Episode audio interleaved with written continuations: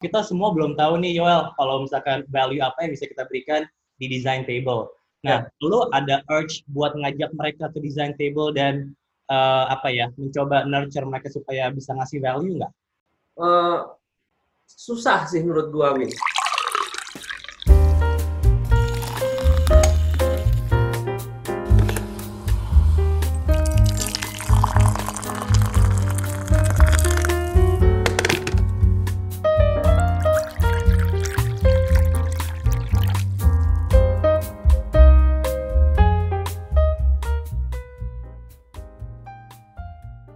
Gila udah episode 31.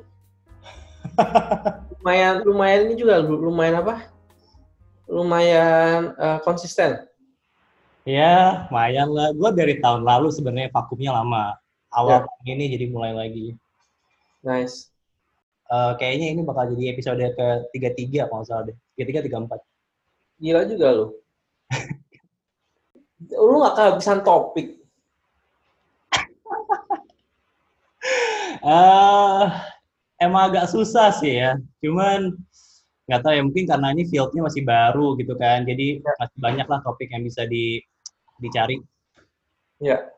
Mungkin sekarang udah mulai banyak yang tahu lah UX writing itu apa dan um, pentingnya tuh kayak gimana gitu gitulah ya dari sisi ya. teknikalnya. Cuman kalau ngomongin apa ya future-nya atau masa depannya itu masih banyak yang buram. Ya. Ya kita kepikiran buat approach you know the people yang kita report to karena itu lebih tepat dibandingin ngobrol dengan sesama UX writers. Got it. So that's what the episode's all about. Yeah. Sebenarnya itu kita basically ingin uh, apa ya berdiskusi tentang lo sebagai orang yang ngehead tim design di di tiket, like how do you see it? Gitu. How do you see this industry uh, in the near future? Uh, kurang lebih kayak gitu sih gue pingin mulai dengan satu pertanyaan dulu deh. Kayak, hmm. lo ada pesan apa sih untuk para UX writers di Indonesia um, supaya mereka bisa tumbuh lah jadi UX writer yang menurut lo apa ya sesuai ekspektasi lo lah. Hmm. I, I think uh, sama ada hubungannya dengan podcast yang gue rekam sama lu sebelumnya di tiket desain podcast itu. Yeah. Waktu kan gue naik ke lu kan. So, kalau lu minta gue supaya UX writer ini punya tempat di uh, di table. Nah, gue nanya lu kan, jadi apa yang bisa lu kasih berbeda ke kita gitu? Uh, to be honest, uh, gue belum terlalu puas dengan jawabannya waktu itu. Oke. Okay. Uh, I feel that jawaban lu lumayan muter dan it's still not clear even after the discussion.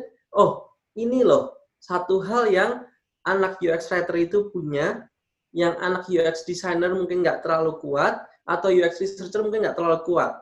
That because of our craftsmanship that we always need to write or we need to do a certain thing in our daily work, uh, ini yang bakal ngasih sesuatu perbedaan di uh, di table gitu. Nah, I think selama UX writers masih belum nemuin itu, uh, I think will be tough. Uh, karena berarti pertarungan lu dua kan. Satu dapetin posisi di di tim UX kedua nextnya dapetin posisi uh, uh, di sebuah organisasi gitu.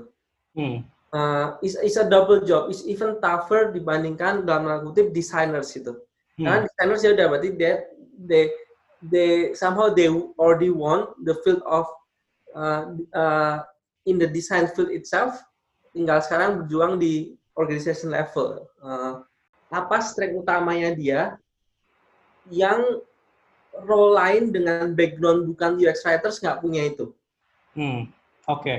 Kalau misalkan uh, apa ya? Kalau misalkan gue jawab, kita semua belum tahu nih, Yoel, kalau misalkan value apa yang bisa kita berikan di design table. Nah, yeah. lu ada urge buat ngajak mereka ke design table dan uh, apa ya, mencoba nurture mereka supaya bisa ngasih value nggak? Uh, susah sih menurut gua Win. Is hmm. is is a is a is a resiko buat kita. Hmm. Kecuali gua uh, kerja di bidang uh, sosial gitu, kayak mentorship uh, atau apa gitu. But if gue bekerja di bidang yang uh, nggak sosial, resiko gue besar banget buat kenapa gue harus pasang badan buat sesuatu yang you guys haven't found figure it out by yourself gitu. Hmm.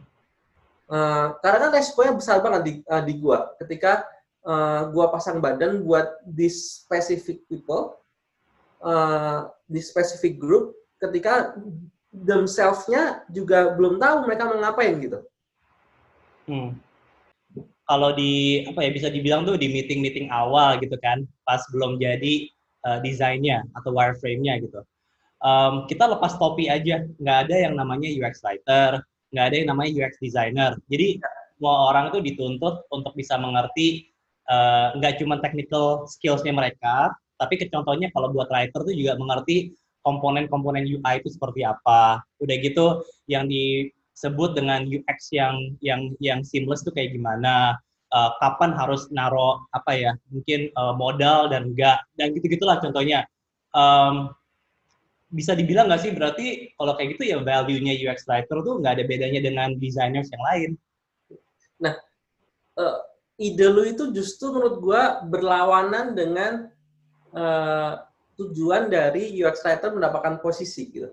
Hmm, interesting. Gimana tuh? Nah, uh, questions-nya adalah gimana cara UX writer, group of UX writers mempunyai posisi di table gitu, either di table UX atau di table organisasi secara umum. Uh, tapi solusi itu adalah untuk UX writer ini melepaskan topi UX writer itu gitu, and and mingling mingling with the with the others gitu. Uh, ya counter you, you see what I mean by the contradiction-nya uh, solusi dari untuk mencari uh, uh, pembedanya adalah untuk sama sekali tidak menunjukkan perbedaannya. Hmm. Uh, Oke. Okay. Then it will it will do more just uh, apa akan memberikan lebih banyak keuntungan un, hmm. untuk uh, role yang lebih kedengaran. So in that case, kalau kasih case uh, yang lu contohin tadi, ketika semua orang melepas topinya, uh, setelah dari forum itu keluar hasil, uh, do you think that people will will recognize kalau hasil dari discussion itu adalah dari kontribusi writer juga? Enggak. Yang pasti kedengeran, yang paling udah terdengar role-nya, which is the design thing. Which is the hmm. designer. Hmm I see. Hmm. Uh, gitu. Okay. Tapi bentar deh. Uh, yang ngebedain antara UX designer, UI designer, you know, sampai writer gitu, bukannya yang ngebedain itu setelah apa ya? Uh, di akhir-akhir lah, bukan di akhir, tapi ketika udah mulai crafting gitu kan. Ya. Yeah. Jadi di awal ketika ideation, design sprint dan lain-lainnya, yang tadi gue bilang, semuanya itu punya suara, yeah. semuanya itu juga apa namanya uh, apa ya memberi ide-ide mereka lah gimana supaya ini si produknya bisa solve our problem, users problems gitu kan. Ya. Nah, yang ngebeda itu justru ketika keluar dari meeting itu dan tugasnya UX writer ini untuk memastikan komunikasi itu sesuai dengan apa yang udah dibahas di idea dari awal, ya. di research juga dan lain-lain. Kalau UX designer berarti untuk ngegambarin, you know, flow-nya. Nah, ya. bedanya kan di situ tuh. Ya. Nah, benar. Uh, itu kan production level ataupun strategic level. Hmm. Uh, in in the production level itu udah nggak perlu diperjuangkan lagi. Everyone already know their responsibility and their deliverables.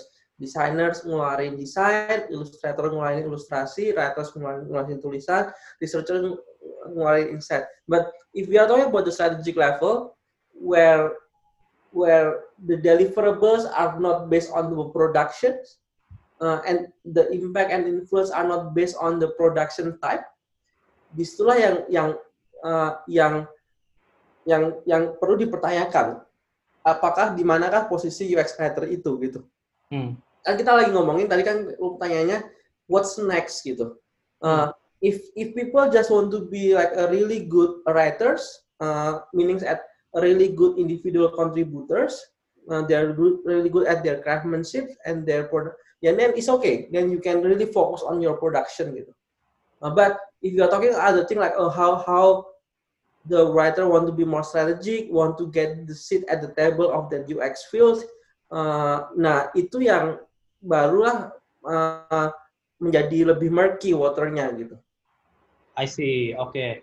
Um, ini sebelum gue nanya ke lu, berarti berarti ekspektasi lu apa nih, Yoel? Nah, sebelum ke sana, gue pingin uh, apa ya? Gue pingin coba bilang kalau UX writer itu yang paling bisa storytelling. Ya. setuju nggak? UX writer yang bisa storytelling. Contohnya gini, um, gue mungkin kasih satu satu case tadi ya. Hmm. Um, as selfish as this may sound, ya kan, UX writer tuh yang paling bisa telling a story dibandingin designers, right? Karena kerjaan kita tuh dekat banget dengan communications. Yeah. Jadi, uh, ya, yeah, you know, like kata-kata kita yang bikin gitu kan. Jadi yang bikin ngerti user what the message is itu kita. Nah, yeah. contohnya gini, um, misalkan di awal itu kita pingin bikin suatu flow yang ngejelasin ke user kalau eh uh, apa namanya data lo ini bakal kita simpan untuk sistem kita ya. Contohnya kita ngomongin soal I don't know like in order to make our app more personalized ke users gitu kan kita hmm. butuh konsennya mereka untuk nyimpenin data-data yang mereka. Hmm. Pasti kayak gitu kan. Nah, si UX writer mungkin kalau di-include di awal tuh dia bisa ngasih ide-ide, contohnya kayak, oh kalau udah ngomongin konsen, mungkin better apa ya komunikasinya tuh eh, atau visualnya itu uh, dibikin delightful supaya nggak creepy banget karena user kan kalau misalkan diminta datanya pasti takut lah ini data apa gitu kan apalagi gue diminta konsen untuk yes I agree to save my data for for for for the system gitu kan. Nah, UX writer mungkin di meeting itu bisa bilang kayak, oh kayaknya kalau cuman apa ya kayak cek cek doang dia agree itu bakal apa ya bakal bikin mereka ngerasa oh ini creepy banget nih gue mesti terikat jadinya kan karena gue mesti nyimpen data gue nah and then probably they can suggest oh gimana bikin supaya bikin page-nya tuh lebih delightful dengan kita tambah ilustrasi atau mungkin you know like uh, sedikitin kata-katanya lebih banyakin gambarnya misalkan atau gimana lah kayak gitu. Jadi supaya nggak terlalu creepy misalkan. Tadi I expected different thing when you say that uh, uh, the main strength of uh, writers is storytelling. Uh, I thought that when you mentioned about storytelling it's about how we as a design team uh, convince other stakeholders about our ideas gitu and that require a storytelling Uh, mungkin itu uh, I thought that maybe there's uh, salah satu hal yang mungkin karena background kalian then you guys are more are, are more used uh, used to do it. But the thing that you just talk talk me about that itu menurut gua uh, masih sama dengan your in the production level which is ya lebih menurut gua itu di satu level dalam dalam bentuk production instead of uh, tadi uh, uh, on the uh, strategic levelnya gitu. I see. Oke okay, oke. Okay. Uh, moving on to our next question kalau gitu berarti kalau gue uh, try to hear between the lines ngomongin ekspektasi lo Yoel jadinya salah satunya gue nangkep UX writers um, can give value di apa ya di pitching ke stakeholders convincing ke stakeholders karena mungkin secara background kalian itu emang udah apa ya pandai berkomunikasi lah. Selain ya. itu apa kira-kira kalau ekspektasi lu terhadap UX writers? Yang pertama tadi, I, I feel that you guys need to figure out yourself more. Kayak kira-kira mau apa yang mau kalian bawa ke tables. Hmm. Storytelling maybe. Uh, this is the first time I heard about that. Kayak misalnya, oh mungkin juga ya karena kalian lumayan sering menulis. Uh, maka uh, lumayan harusnya lumayan jago untuk soal the delivery gitu. Hmm. Kalau lu tanya gue ekspektasi lainnya, uh, tergantung. Masuk gue gini, Win. Ekspektasi apa nih? Ekspektasi satu, uh, ekspektasi role writers di sebuah desain team. Mm -hmm. Kedua, ekspektasi desain uh, orang yang backgroundnya writers untuk jadi seorang desain lead hmm. uh, atau ekspektasi uh, eh, UX writer uh, ketika dia uh, uh, apa yang bisa dia kasih ke uh, design field gitu atau design team in general. Itu industri yang mana nih? Oh, coba kita mulai dari yang dua dulu nih. Berarti kan ngomongin jenjang karir ya. Ya. Nah, berarti dari UX writing menuju design lead itu what sort of gaps yang ada di situ yang masih di fill up? Ya.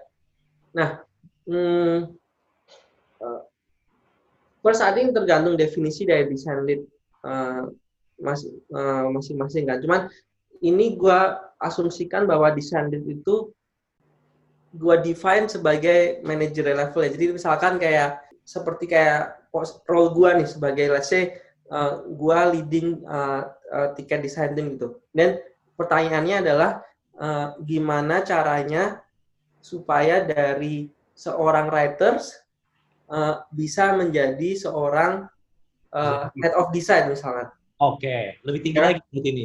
Ya, yeah, I mean like uh, karena karena gue design lead, uh, head of design itu kan satu grup kan, uh, satu satu satu skill lah gitu. Hmm. First harus clear dulu kan bahwa ada dua track kan. Si writers itu either dia mau focusing as individual contributors, jadi ya ya udah dari associate writer, writer satu, senior, principal, staff atau kalau di company-company yang besar dia ada yang namanya distinguished writer gitu. Uh, tapi di beberapa uh, di beberapa atau itu itu track yang uh, eh, IC, tapi ada juga track namanya managerial di mana biasanya uh, di satu level biasanya dari misalnya di senior gitu. Uh, biasanya mereka dikasih pilihan. Uh, lu mau nggak jadi dalam tanda kutip manager gitu. Hmm, oke. Okay. Uh, misalkan dia udah jadi senior writer, ditanyain biasanya, oh kamu mau jadi manager atau enggak? Nah, hmm. uh, manager ini biasanya ada dua tipe menurut pengalaman gue. Ada yang satunya namanya uh, UX writer managers, meanings bahwa kerja dia memanage uh, anak-anak purely writer di bawahnya. Oke. Okay. Uh, atau itu yang pertama. Uh, yang Ini kedua, ya? apa? Nggak nulis berarti ya? Dia nggak nulis sama sekali. Hmm. Uh, yang kedua adalah dia lebih kayak uh, design leads in terms of project manager. Jadi bahwa dia hmm. mengepalai studio kecil di bawahnya di, di, di bawahnya yang anggotanya ya uh, writer, researcher, designer jadi satu. Hmm. Uh, dua-duanya nggak nggak nulis sama sekali. Oke. Okay. Karena kan makanya yang tadi yang sebelum yang gue bilang itu track buat dia individual contributors, track yang kedua ini track managerial. Nah cuman track managerial ini ada dua tipe itu, ada tipe yang seorang manager focusing only managing uh, orang yang sama dengan backgroundnya, yeah. atau kedua dia managing design in general uh, lebih fokus ke project uh, yang di bawahnya macam-macam bisa writer, bisa researcher, bisa designers gitu. Oke. Okay. For for for both of the two managerial level, uh, ya berarti apa ya uh, apa yang dibutuhin ya is totally uh, different skill set kan. Yeah. Ya. Uh, berarti skill set utamanya most likely bak bakal ada hubungannya dengan people, about yeah. coaching people, mentoring people, managing people, managing their sanity itu satu. Uh, kedua, uh, fokus more on uh, proses. Uh, gimana cara bikin proses yang unblock people under lu buat mereka build the things that they need to build gitu. Oke. Okay. Uh, nah, uh, itu Win. Jadi kayak totally different perspective expectationnya antara dia mau jadi uh, really good at as a writers atau mau ke arah managerial gitu. Oke, berarti kalau yang ke arah managerial itu kan tadi jenjang karirnya UX writing manager, design lead, and then all the way to the top yaitu of design, right? Tapi kalau ingin jadi yang UX writer banget nih, specialist, right? I assume itu ada nggak sih tingkatan yang sama yang selevel dengan head of design? Ya, harusnya ada. secara secara tertulis, mungkin karena masih baru juga, jadi kayak uh, jarang gue lihat ada uh, or writers di level IC yang akhirnya somehow di level yang sama sama head of design. Harusnya kan ada. Uh, harusnya ada. harusnya ada. Kayak misalnya di Uber ada aja. Ada ada level principal researcher yang selevel sama head of head of research gitu dia in the same level just two two totally different skill set yang satu is about uh, uh, individual craftsmanship yang satunya tentang managerial gitu tapi kalau di Indonesia, designers ada nggak yang selevel dengan head of design? Giving example di, di, di, di, di Bukalapak di sebelumnya. Dulu gue punya uh, principal designers, many people know uh, siapa dia, uh, dan level dia sama dengan manajer gue. Hmm. Uh, Ini boleh sebut nama nggak? Kenapa? Boleh sebut nama nggak? Misalnya sih uh, Budi, Budi, Budi Tangge. Oh, yeah, I thought so. Yeah. Budi dulu pernah jadi principal designers yang satu level dengan head of design, uh, hmm. satu level dengan design manager gitu. Hmm. Uh, ya walaupun walaupun along the way dia akhirnya pindah juga ke managerial gitu, tapi there was a time where uh, he's purely an, an individual uh, contributors gitu. Oke, okay. I see. Oke, okay, cool, cool. Eh, Dirk, lo ada yang mau ditanya nggak? um, kalau dari gue sih mungkin gue malah lebih nanya. Jadi gue, gue kan kemarin sempat baca-baca ya tiket.com itu punya role namanya copy editor dan itu juga terlibat dalam UX juga UX proses juga katanya di uh, well gue baca di smart recruiternya sih gitu. Itu gue penasaran kira-kira uh, di mana ya berarti artinya kontribusinya si copy editor ini dan gue yakin juga pasti tiket.com punya copywriter juga kan per perbedaan role-nya itu di mana ya? uh, to be honest, kita masih uh, defining the exact role. Uh, tapi so far sekarang kerjaan dia lebih kayak uh, overseeing uh, all other uh, writers work. Gitu. Jadi kayak uh, dia yang double check uh, the deliverables of other writers. Uh, dia yang somehow uh, connecting the dots between all of this content apakah sesuai dengan tone of voice-nya, sesuai dengan guidelines-nya, apakah nggak ada ada apa contradiction between these different verticals writers uh, lebih kayak gitu sih. I see helicopter view-nya mungkin berarti lebih banyak dari yeah. si editornya. Ya. Yeah. Okay. Berarti uh, kalau boleh nanya, kalau boleh nanya juga kalau uh, eh, UX writer tuh sekarang di tiket.com berarti yang nge-report ke design lead atau mungkin ada semacam tadi uh, eh, UX writer lead-nya sendiri. Uh, sekarang uh, bercabang. Uh, jadi dia secara secara tertulis, secara secara formal they, they report to their own UX writer uh, manager. Tetapi secara day to day, business wise, project wise, uh, daily-nya mereka report ke yang kita sebut sebagai design lead karena design lead ini yang ngebawahin uh, uh, writers, designer, writers, eh writer, designer, researchers di sebuah studio kecil gitu. Berarti kalau PA barengnya sama si UX writing manajernya ya? Exactly. Oh, oke. Okay. Oke. Okay. Yang ini ngomongin apa ya? Ngomongin hiring lah kalau gitu. Berarti yang yang screening CV, portofolio sampai interview itu cukup di mereka aja, design lead dan UX writing manager atau lo juga? Biasanya sampai uh, a lot of the works ada di sampai di writer leads. Biasanya gue cuma kayak do the final interview aja Win biasanya. Oke, okay. yang yang bakal lolos itu tipe-tipenya yang kayak gimana sih, Well? Ya sesuai kebutuhannya waktu itu aja sih, Win. Oh, uh, contract base atau full time jadinya? Maksudnya gimana? Eh, maksudnya sesuai kebutuhan saat itu berarti ini contract base atau atau full, ini kalau full time ya, full time. Nah ya, ya maksudnya misalkan waktu itu kita lagi nyari editor, so ya uh, editor so waktu itu ada very, ada spesifik kebutuhan uh, kita agak lemah di bidang uh, our English capabilities gitu. Oke. Okay. Uh, ya udah, dan waktu itu kita lumayan fokus cari editors yang lumayan kuat uh, uh, English capabilities-nya gitu. Uh, to to be honest, uh, karena background gua bukan writers, uh, di bidang craftsmanship-nya gua nggak terlalu bisa menilai gitu. Biasanya gua lebih uh, dari yang dari dari skill yang lebih umum kayak misalkan uh, critical thinkingnya, uh, communication skillnya, uh, framework thinkingnya, lebih kayak gitunya sih. Um, ini pertanyaannya cukup general ya, berarti kan since masa depannya ini masih agak buram, blur, right? Dan untuk kita supaya bisa getting that seat in the design table juga uh, masih agak sulit nih kayaknya aksesnya ke sana gitu kan.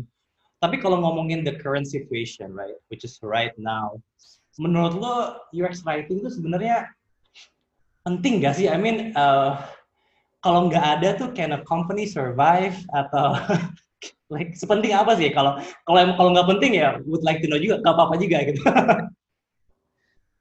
uh, menurut gua lumayan penting. Gua terakhir kali bilang sama uh, writer writer lead gua, gua bilang kayak gini, eh di banyak part of our uh, design, our product, itu 80% isinya teks. Misalnya ini page yang ngasih tahu tentang uh, kalau lagi pandemi ini kita harus kayak gimana. Oke. Okay. Uh, atau uh, apakah rule masing-masing bandara saat ini? itu kan 80 persen 90 persennya isinya isinya teks kan. Hmm. Nah jadinya gua nggak gua nggak gua nggak bisa jadinya you are the main designers in that page gitu. Jadi bukan lagi lu ngisi ngisi kosong gitu, ngisi ngisi ngisi uh, titik-titik gitu yang yang disiapin sama designers gitu. Yeah. Sekarang lu yang the main designer in that page gitu. So uh, makanya gue waktu itu bilang uh, if you want to little bit step up uh, bisa nggak lu uh, mulai mikirin tentang information architecture juga gitu. Hmm. Selama ini kebanyakan information architecture masih di uh, di ownership-nya ada di designers gitu. Padahal kan ingredients utama dari information architecture itu kan writing sih actual menurut gua harusnya ada di uh, di lu juga gitu. So that's one thing yang menurut gua uh, yang bakalan lumayan important yang bisa dipunyain si writers itu, which is information architecture yang pertama. Uh, yang kedua tentang conversion. Hmm. Uh, ada banyak page yang senjata utama buat meyakini orang buat converted itu cuma kata-katanya doang gitu. Hmm. Ada dulu satu halaman waktu itu kita mau convincing people buat sign up buat pay letter. Oke. Okay. Nah, gue bilang sama lead writer gue, look, ini 80% orang decide mau sign up atau enggak is is only on your on your hands gitu karena 80%-nya tulisan gitu. Oke. Okay. Ilustrasinya ya cuman kecil-kecil, desainnya kecil-kecil. So it's really rely on on your craftsmanship apakah orang bakalan buy in atau enggak dari kata-kata lu gitu kalian semua udah tahu tentang yang lebih sering kan writers itu writingnya dipakai buat uh, punya identitas yang distinct, yeah. tone of voice gitu.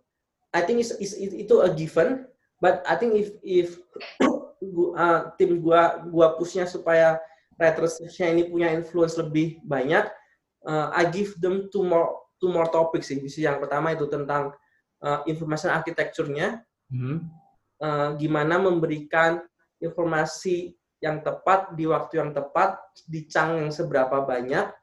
Yang kedua tentang conversion, gimana caranya memakai teori-teori tentang behavior economics, tentang conversion uh, untuk uh, influence people on making a decision gitu, gitu Win.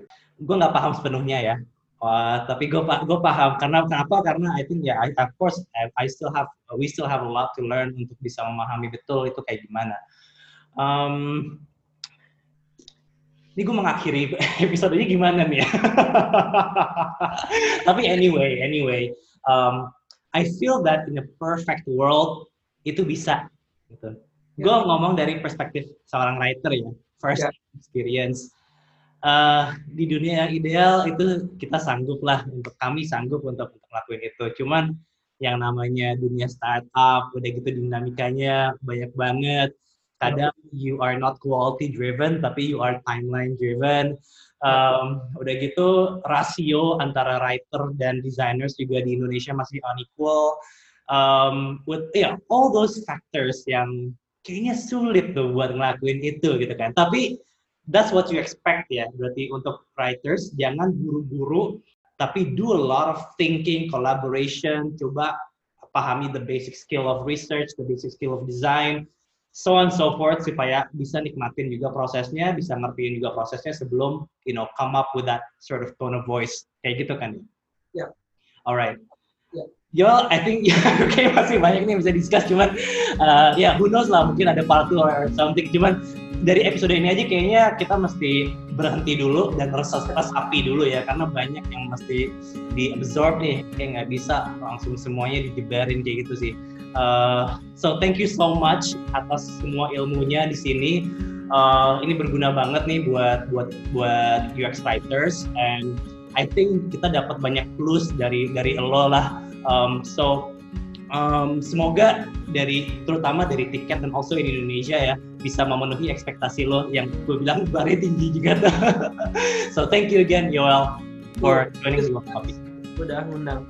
Yeah. Thank you Yoel ya kita belajar banyak banget sih hari ini. Thanks.